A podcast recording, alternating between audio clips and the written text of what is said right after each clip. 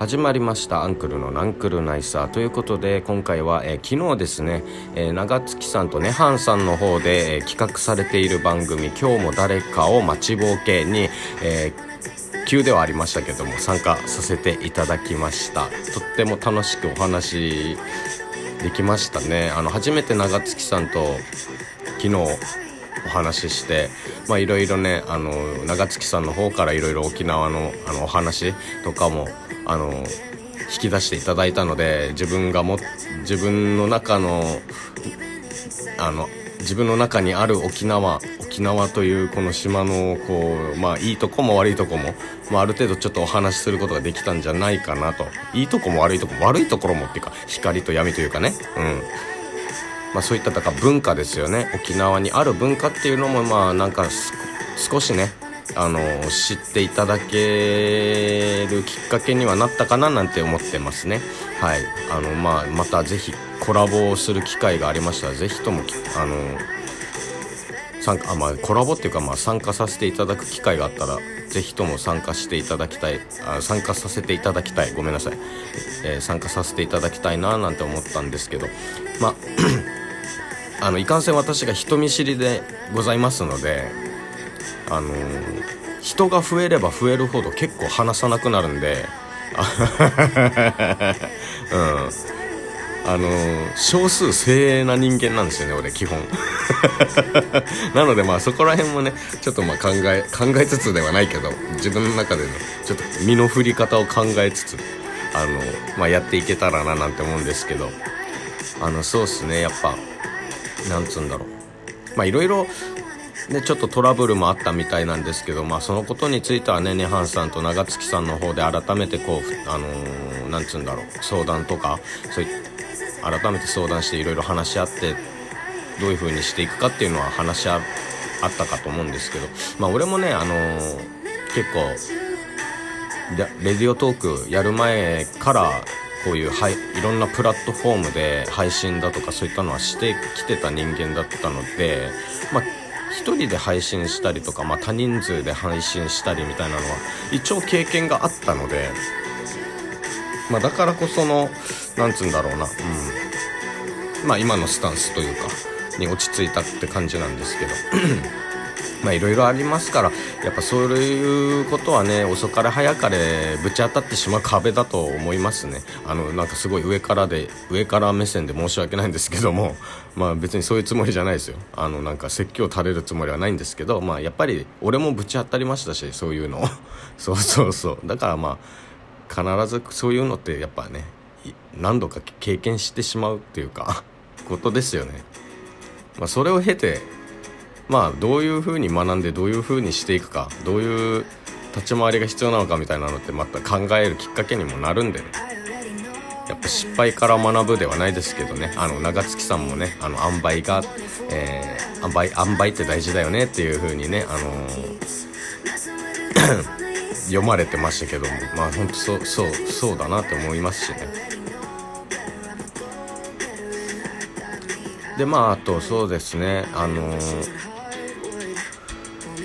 なこの「待ちぼうけ」に参加させてもらってまあネハンさんのやっぱり俺はあのキャラクターね。うんあのキャラクターをこううまくもっとね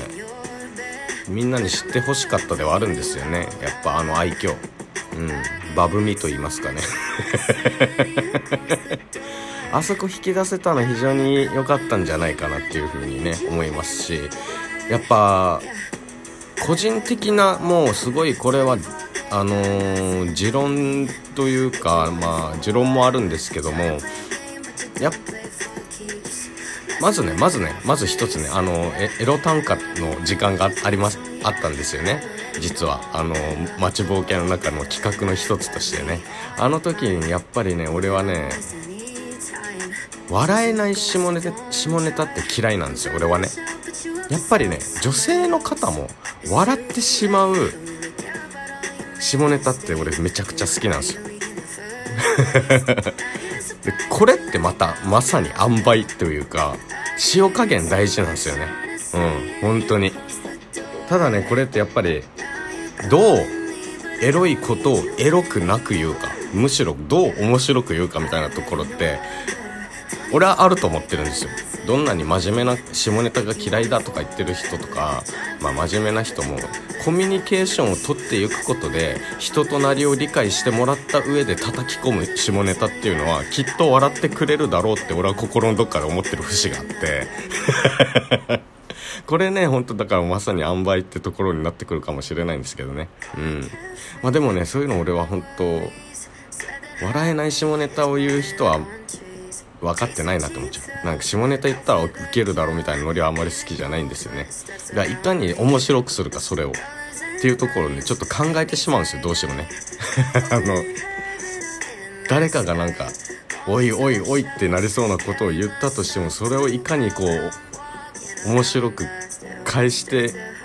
いけれるかっていうかあの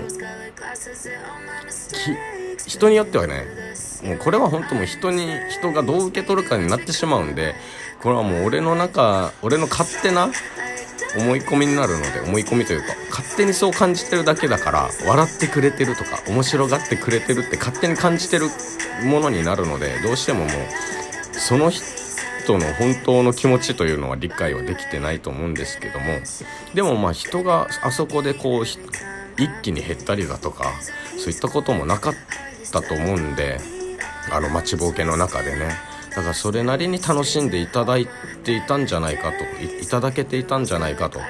思っているわけですよ。でまあやっぱりねうーんなんつうななんていうかな。もうほんとだからネハンさんのこのおも面白さ愛嬌をこうやっぱ広めることができたしあの待ちぼうけの中で俺はその自分の役割をしっかり果たすことができたんじゃないかっていうふうに勝手ながらあの思わせていただいていますのでまあ本当ね次回ももし機会があったら参加はさせていただきたいんですけどもいかんせん人見知りな私でございますから人が多ければ多いほどあの黙ってしまうんですよね。はい。なので少数精鋭な人間なんですよ基本僕は。はい。なのでまあそうですね。あのそろちょっとアンクルの激薬スパイス必要じゃないかみたいなタイミングとかがああればあの12分まさに収録のねこの時間と同じぐらい12分で、12分間ちょっと激薬スパイス入れますかみたいな感じでねあの招集していただ